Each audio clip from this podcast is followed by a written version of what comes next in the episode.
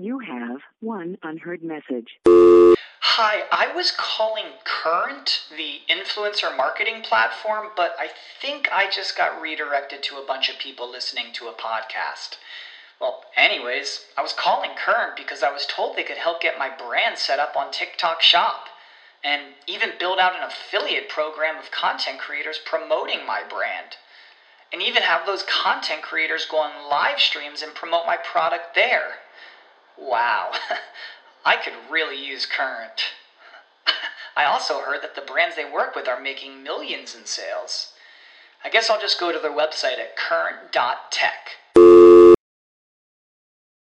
When you need mealtime inspiration, it's worth shopping Kroger, where you'll find over 30,000 mouthwatering choices that excite your inner foodie. And no matter what tasty choice you make, you'll enjoy our everyday low prices, plus extra ways to save, like digital coupons worth over $600 each week. You can also save up to $1 off per gallon at the pump with fuel points. More savings and more inspiring flavors make shopping Kroger worth it every time. Kroger, fresh for everyone. Fuel restrictions apply.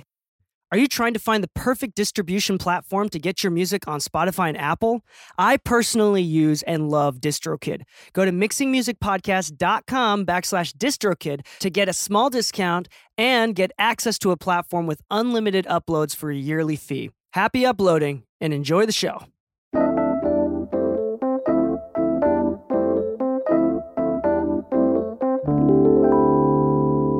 One, two, three. Hello and welcome back to the Mixing Music Podcast. I'm your host DK, and with me, as always, is my lovely co-host Lou with the luscious locks. Loxy Lou. Loxy Lou. yeah, uh, Loxy Lady. there you go. There you go. Today we have a good topic for anybody that's interested in mixing as well as in recording. Um, I think this is a very relevant topic. It's come up a few times in the last uh, last couple weeks in conversation. I think this is a good topic to talk about. But before we kind of get into it, Lou, how have you been? I've been really good, man. Um, you know, it's it's kind of funny. There's been a lot of mixing and mastering involved lately. Uh, got a lot of clients that are kind of uh, waiting on their projects and new projects coming in that are got to start. But uh, as always, it's busy. It's kind of funny. Uh, as I was telling you, like I feel like part of the part of the only step backward that I've had lately is now I have the ATCs and the barefoots to reference back and forth from, and I think it's just confusing me more than it's helping me. Yeah, um, I will not say any opinion on anything, but uh, ATCs are amazing. I love ATCs. We will keep it at that. Yes.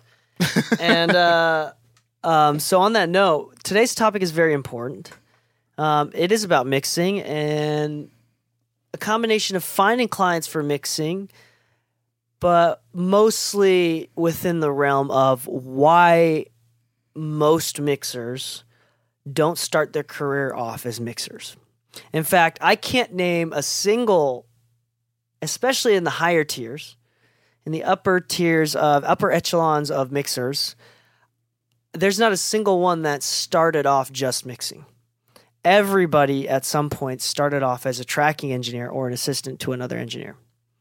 Uh, mostly, as at some point, was an assistant that moved up to a tracking engineer Yeah. and then moved to mixing.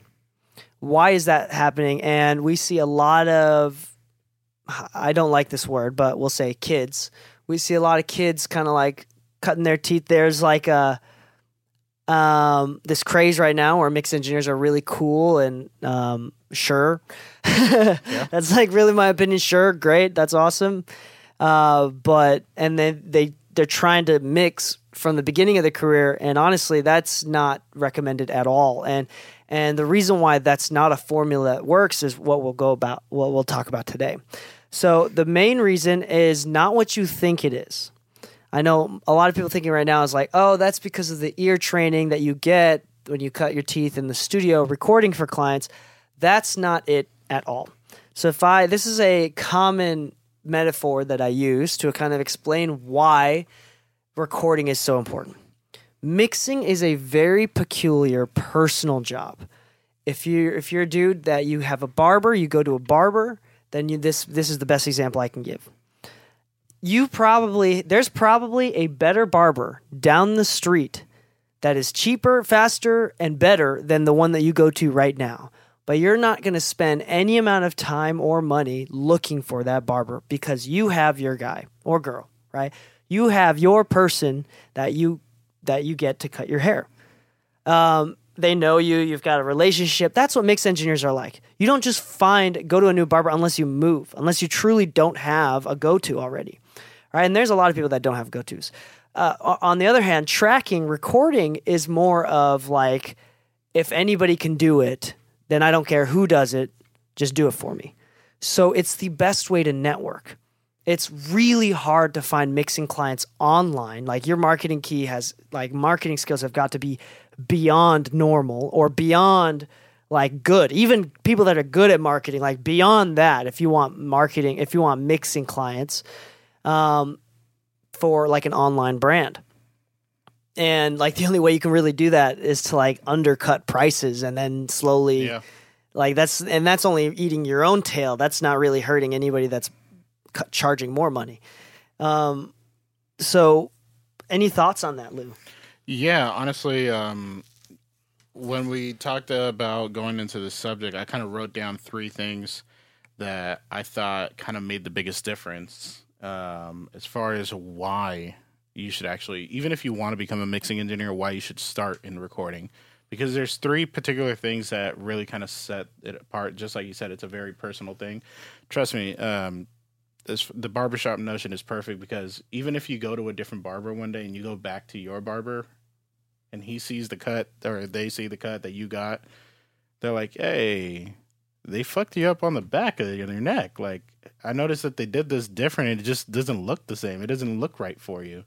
You know, they might have used a different delay. They might have used a different reverb that just didn't sit with your catalog as well as it normally would have had you gone back to your original barber.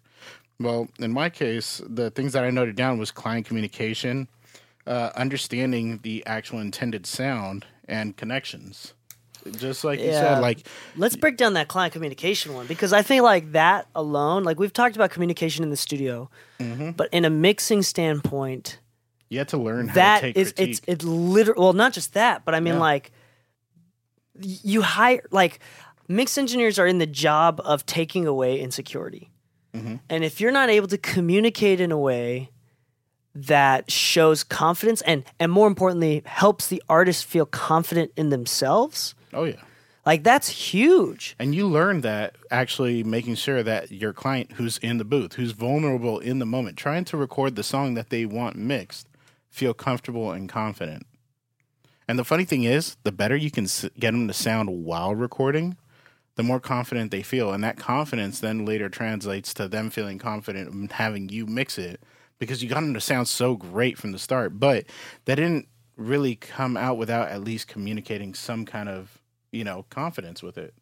But realistically, knowing how to talk to a client who feels insecure is part of that client communication. and then and also what you were talking about which is like the communicating when they have feedback so Yeah. like for example this happens all the time a client says this it's two levels right it's it's maturity and patience but as well as knowing how to do customer service for example uh, oftentimes the client does know what they're talking about and they want a different sound when they give you feedback it's your job to remember you're in the service you, you do service this is a service-based industry um, even like uh, Bob Horn, who I've, we've been hanging out with a lot more recently.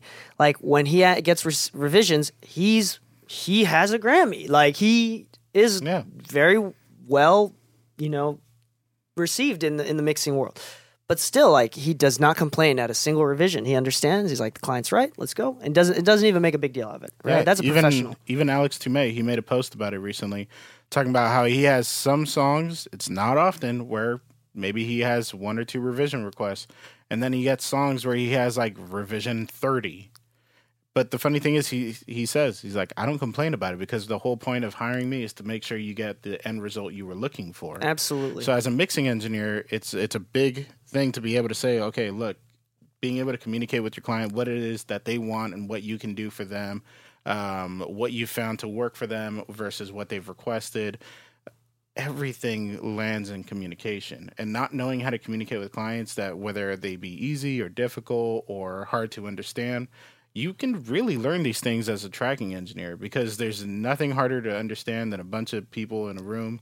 Everybody's on a different mindset. Everybody has a different idea for the record, and you're just trying to actually capture what the end result should be. Yeah. And and Yeah. again, going into communication not only is a good practice for it as a tracking engineer, but that's how you're going to find your mixing clients. Yeah. For example, last night I had a celebrity client come in mm-hmm. And um, and a bigger artist from the DMV area, like Washington D.C. area, and I won them both over incredibly that they asked me to mix it during the session Nice. even though they usually have someone.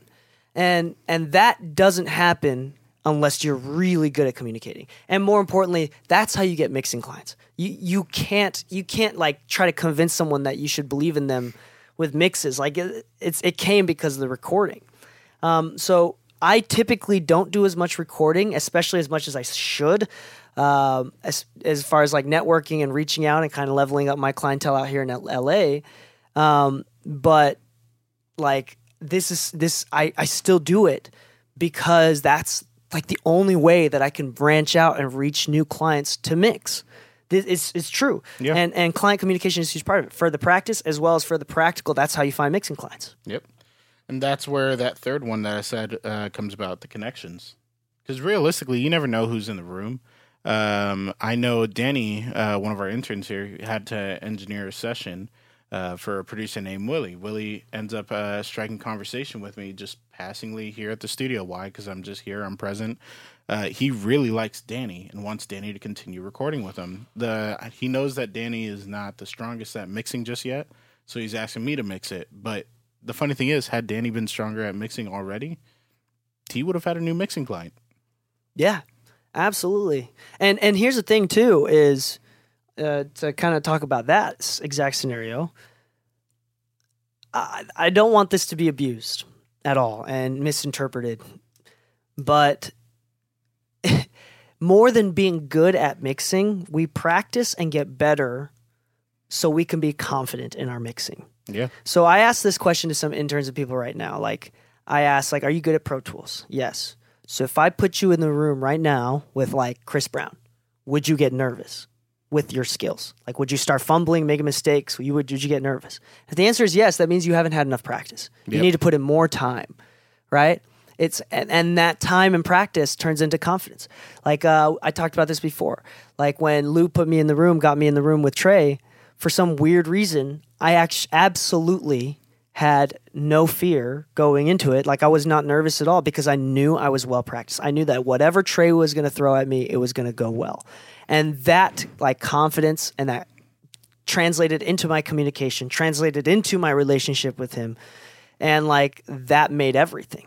So you have to practice as well. Like that's why we practice. So if, if for example, in that scenario, let's say it doesn't matter how good or bad Danny is at mixing, but if he had done enough practice where he's at least a little bit more confident, right? Then that may have turned into a mixing client. Yeah. Like that may have because if he's like, "Yo, I can do it. I know I'm going to do a good job." Regardless of how good of a job he did. If the client believes Danny can, that's the most important part. That's oh, yeah. how you get mixing clients No. and then and then they stay and they you get more at a faster rate if you're actually good but you can't really tell if you're actually good that's like a hindsight thing like it's impossible to tell how bad you are until it's in hindsight that's the only Yep. problem Yep. Like you, the, today's best work is tomorrow's worst. which goes into direct correlation and play with how much confidence you have Yep. like this sounds really counterintuitive, but it makes sense. Is the more hindsight you have, and the more that you realize, the more mistakes that you make, and the more realization that you have, and then that's when you start to get more confident as well. Oh yeah.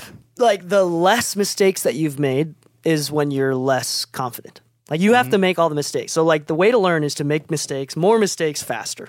And I'm really good at making more mistakes faster. I mean, I told you how I learned. Uh, when, because I didn't have a lot of experience in a lot of studios starting out, I would actually create mock sessions where at my parents' place where I purposely tried to troubleshoot issues that I know have happened to many people and try to see if I can figure it out myself with whatever setup I had. I'd go to a studio an hour early and be like, all right, let's go through with a list of things that could go wrong. and just make sure everything's fine. So when the client walks in, I'm not nervous about, oh my God, I hope this doesn't happen. I'll have literally put the practice in. Yeah. So real quick, we're going to take a quick break and thank our sponsors here. Um, we do have I have another big thought that I want to leave leave everybody off with. Um, the like one more thing that I know it's going to cause a conversation here, right? But uh, quick shout out to uh, first off our first sponsor, iZotope. Thank you so much for um, sponsoring the show, iZotope. iZotope is a bunch of plugins. They have a couple hardwares too, hardware pieces. But uh, the like Spire, Spire Studio. yeah, Spire, where you can like put it on a desktop. It's an interface as well. I, there's uh, actually a YouTube clip with 2 Chainz checking out Spire from iZotope. Oh shit. Yeah, in uh, in his YouTube series that he has, like the the most expensivest of everything kind of thing. and in that case, he's like, "Oh, a 100 150 dollar studio," and then he reviews the Spire. It's really dope, actually. It's kind of cool. Um, but thank you so much, iZotope. Lou and I, we talk about this every time. Lou and I use iZotope Oh, yeah. strongly in every single mix. In fact, I can't name a single mix I haven't used any iZotope products in for years, four years, and like for last last year alone, I like mixed a thousand records, and not a single one didn't have iZotope on them. so there, there you go. And um, so thank you that for that. Go to isotope.com backslash mm podcast to get ten percent off, and use the code mmpod10. There it is. So go to isotope.com backslash mm podcast and use the code mmpod10 to get 10% off, not including monthly subscriptions and Spire. So uh, also shout out to FilePass. You can use FilePass. Both FilePass and iZotope are the links in the description of the podcast episode, as well as for the entirety of the show. Otherwise, you can go to mixingmusicpodcast.com, go to our sponsors list, and click through there. Um, FilePass is the file transfer um, service. Uh, if you are mixing, or if you're wanting to mix, or if you're just trying to deliver files to client, it's extremely reliable. You can set up Oh, yeah. paywalls. Um, it's it plays back high fidelity in the browser. Uh, even even Dropbox doesn't do that. Um, they can leave timestamp revision requests just like Dropbox or um, SoundCloud, but, you know usually use SoundCloud to deliver to clients. But uh, yeah, it's it's a really really great service. FilePass, go check out go check it out on our website or in the description in our bio, uh, description of the podcast. The last thing that I want to talk about is the importance of how to transition over to a mixer. Now, this is something that I don't know if we've ever discussed, but this is this is one of those secrets that is incredibly important. If you want to switch over to mixing, when you get to that point now that you're getting a lot of mixing work from recording, it is absolutely important to not record anymore, to stop boom, done. And this is something that I learned from Leslie, and I've heard this from a few other engineers as well. There's a, a tracking engineer who has a mentor that, that came to track in one of the clients in our studio uh, the other day, and uh, his mentor said the same exact thing. When you're ready to transition over to mixing, you have to stop doing anything else because it's a branding thing. If you want to be known as a mixer, then you can't record, you can't produce, like that's your thing. Um, now, granted, it's it's important to do everything, to be able to do everything, and you should do everything. And this is this is why um, it's a branding thing. So, for example, I do a lot of mastering work, a lot, um, and I do a lot of songwriting, production work. But on my Instagram, on my social media, on this podcast, I really only talk about in the public eye. I really only talk about mixing. So most of my work is mixing. So the first year when I dropped off recording and I started saying no to clients, except for like the specific few that I'm really into, it really hurt my income. But after the first year, I totally was able to rely on just mixing. So this is this is I think this is important because when you are ready and getting to the point where you want to be known as a mixer, it's not about mixing and making money from mixing. It's about being known as a mixer, which in turn will increase your income from mixes. It's it's this really weird phenomenon that I keep seeing. This this is like kind of PR marketing 101, but um, something that people just don't really realize. So at one point, like this is why you got to track. Like this is why tracking is so important as well, is because if you're not confident to just stop tracking and just go mixing, then don't stop tracking and like don't worry about being a mixer. Like mix, like you can always mix, but like get to the point where if you stop tracking, right now, you could you said no to everything for a year. Could you survive? And if the answer is yes, then you should do it if you were serious about being a mixer. Now, granted, like Lou is a really great example of of the opposite. Lou is everything, but still is known as a mixer and still does a lot of mastering work, and he's across the board. So this is not this is not um, you know black and white, but I think that one there's this is one thing that we were talking about. Lou, we were and I'm and I don't want to talk about personal things, but I think that this is a good good uh, um, a good thing to talk about. So Lou in the past and I have talked about things that we were jealous about each other as like an exercise to kind of become better business partners. Lou got a client and I got jealous about it, so I expressed it. I got a client and Lou got jealous about it, he expressed it. And we do this in meetings in, in ways that are very healthy. We do this about once a month or so. We check in with each other. Yeah, we check in with each other. And and one time we talked about jealousy, and it's like because we still want to like help each other win, right? And we don't want to get in the way of each other. Um, and one of the things that I had to tell Lou at one point was, "Yo, I've done nothing but mixing for at least the last three to four years. Like I didn't track almost at all in the last three years of Utah. You, on the other hand, you've spent a lot of time building studios." You've done a lot of producing. Of course, like you're not going to have as many mixing clients as me because that's the only thing that I've done. Oh yeah. You know, but at the same time, like I don't I don't know how to build a studio from scratch like fully, right? Yeah. I don't know how to do a patch bay with full confidence. Like so it wasn't like there's a give and take. So if you have 5 baskets and you're trying to fill f- apples with all 5 of them. If you're picking apples, it's going to take a lot longer to fill 5 baskets than to fill just one. Um, and that's kind of the concept as well. So if you're ready to jump into just mixing, which is not for everybody, right? But if, if there's nothing else that you're passionate about, then stop everything else. Start filling one basket. And that the money and the returns from just that one thing will increase. Right now, people, tr- and that goes into what we talked about earlier, which is client trust.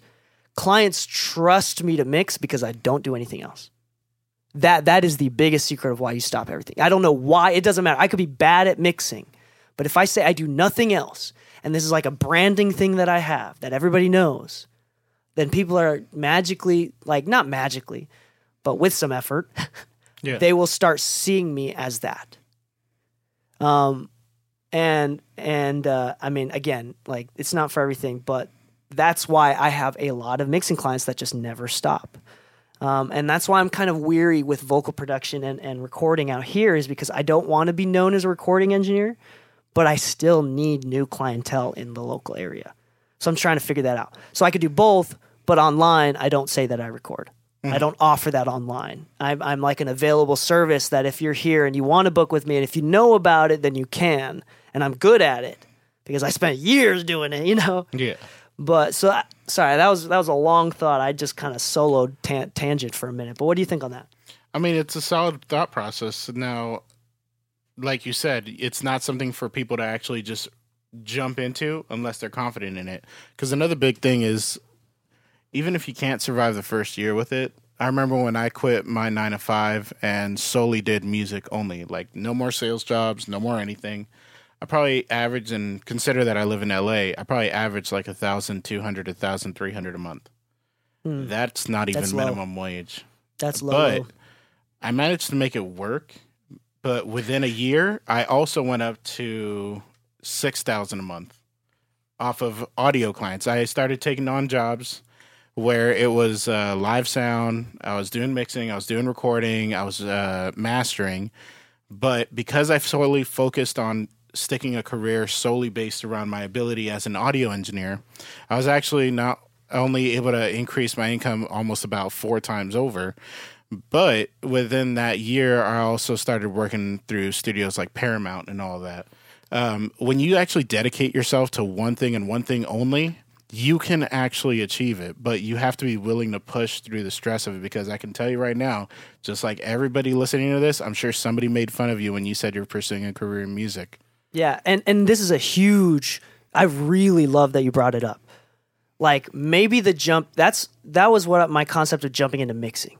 But maybe you're trying to jump into audio. So I know a lot of people are drooling when they heard that you made twelve hundred bucks a month from audio only. Yeah. like true like let's so let's let's like make it a little bit go a little bit general more macro. If you want to do audio full time then you have to jump. You have to quit. Yeah. you have to quit everything else and rely just on audio. And like lou said the opportunities magically appear. Like they know, do. Like told the stars align. I told you that I was supposed to work with Keyshia before we actually started working together, but I couldn't because my job would not allow me to take the day off to actually take an opportunity with Keyshia Cole. they yeah And it took two years for another chance to come up. or or let's say that you did you did have the time and you got through with it and you went through with it but you're busy because you had a job yesterday and you're just tired and you're thinking about other stuff you only have a certain amount of emotional Maybe dollars you so did a not- good job that day. Maybe you got the day off, and you did a good job. Now that she invites you back the next day, but you have to show up to work or you lose your income. or or like you're just st- you're just not trying as hard because you know you don't need it for the income Yeah. Like Actually- or, and then you're actually- like oh i'm gonna do it for free because i have an income that i can rely on so it's like That's oh that's another topic for another day, but that's an important one right there. I think um, having a safety net is ultimately what slows people down in their progress. I think the the concept of burning your bridges, uh, so to speak, like uh, burning talked the about boat. that in a previous yeah, burning the boat uh, essentially is your best bet. Like if you if you really wanted this, you wouldn't look back. There is no plan B. Plan B doesn't exist. Yeah, exactly, exactly. And so when I talk about jumping into mixing and only mixing, that's only if you want to. Yeah, Right? Now that's a specific market. and if you if you like tracking, like you said, like lot if you really focus on audio, even in a small town, you're gonna be able to find jobs Yeah, with live want- sound engineering, which is Yeah. which is live sound is really stressful, high stress, but depending on where you live and, and kind of like the live sound culture, can be decently paying and more importantly, fast. Like you can start getting paid quickly versus mix engineers, it takes a long time before you start getting paid for that. But if you can mi- live sound mix quickly, if you could do like podcast recording or Mm-hmm. dialogue editing, film TV, I know a lot of people that get into like uh, boom op sometimes, Yeah. although that's a little bit more of a skill thing. But like, there's a lot of different ways, and you have to branch out and do everything at the beginning. When you're ready to commit to whatever it is, let's say it's not mixing. Let's say you love Foley and that's what you want to do. Foley, like doing the sound effects for film and TV. Like, at some point, you have to say, I don't do anything other than this Yeah, or else you're not going to have better clients, up your clientele, and up your quality of work. You can't. Yeah. And the funny thing is, all these jobs have different pay brackets, but they also all have different levels of stress. They all have different creative uh, ways of working in them. I could probably do live sound and match what I do in mastering sometimes. You make like, especially out here, yeah, in who LA, has the I do. opportunity to make a lot of money in a single night? Oh, I probably in a single night But of a it's really concert, I probably make what I Like would in four to a thousand dollars. Like four to a thousand dollars in a single day. Like three of my $400, mixes, $400 night worth of front of house. There you go. Boom. Like it's really, like it's it's wildly. But here's the The level of stress that comes with you don't front have of a house. weekend with your. We don't have a weekend for yourself. You got like- one shot to get it right.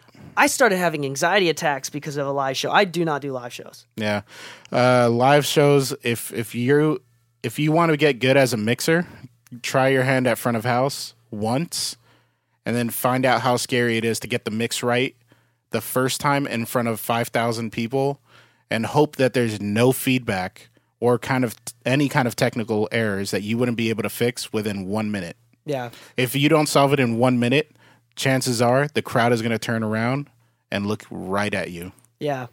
So and and more importantly, like if you are looking for income, that is a great place to start. There's always demand for live sound engineers, front of house engineers. Which don't get me wrong, Small I get to work with artists that I grew up listening to, and that's my favorite factor of it. Yeah, and and there's like a ugh, this is really bad because we go into the culture of audio, audio, which I'm not going to talk about. But yeah, for reals though, like you have huge names. Sloza, one of our interns, has Mm. huge names on her credits list from doing live sound, especially because she we're in a bigger city, right? Yeah. But um, even if you're a small town, so like the Velour in Provo, Utah, or um, uh, what is it, Kir- Kirby Court, Kilby Court in Salt Lake City. Um, I like the in sound of Velour. I want to go there just Yeah. because of the name. So and yeah, and and like they don't get huge credits working those venues, but that's a consistent weekend job that you can start making some money and getting some practice in. I would say that the practical application of like how to use compressors and EQ is different for live sound, um, and critical listening is a little bit more different for live sound than mixing, than like studio work. But the ear is still being trained, and that the theory in the ear passes over into studio mixing. Oh yeah, a lot of the same techniques translate over. The approach is just slightly different. absolutely, The absolutely. go- the end result is looking for good sounds, a good time, great experience. Absolutely, absolutely. So, on that note, thank you so much for listening. Uh, I challenge you, I challenge you, listeners, right now, whatever it is you want to do. If you want to switch into mixing, if you want to start mixing, um, if you want to start audio, then then start tracking. Do a lot more tracking. Um, don't worry about doing just mixing right now. Just track and be a damn good tracking engineer. Mm-hmm. Or if you're a producer, be a damn good producer, whatever it is you want to do, and then specialize later. Don't start off with specializing. You can't specialize what you don't understand. And track, track, track. Seriously, if you want to mix, you gotta track. Yeah. On, yeah, and so happy mixing, my friends. Happy tracking, my friends, and stay saucy. One, two, three.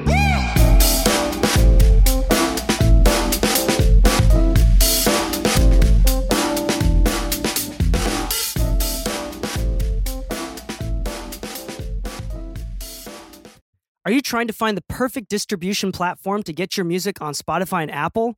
I personally use and love DistroKid.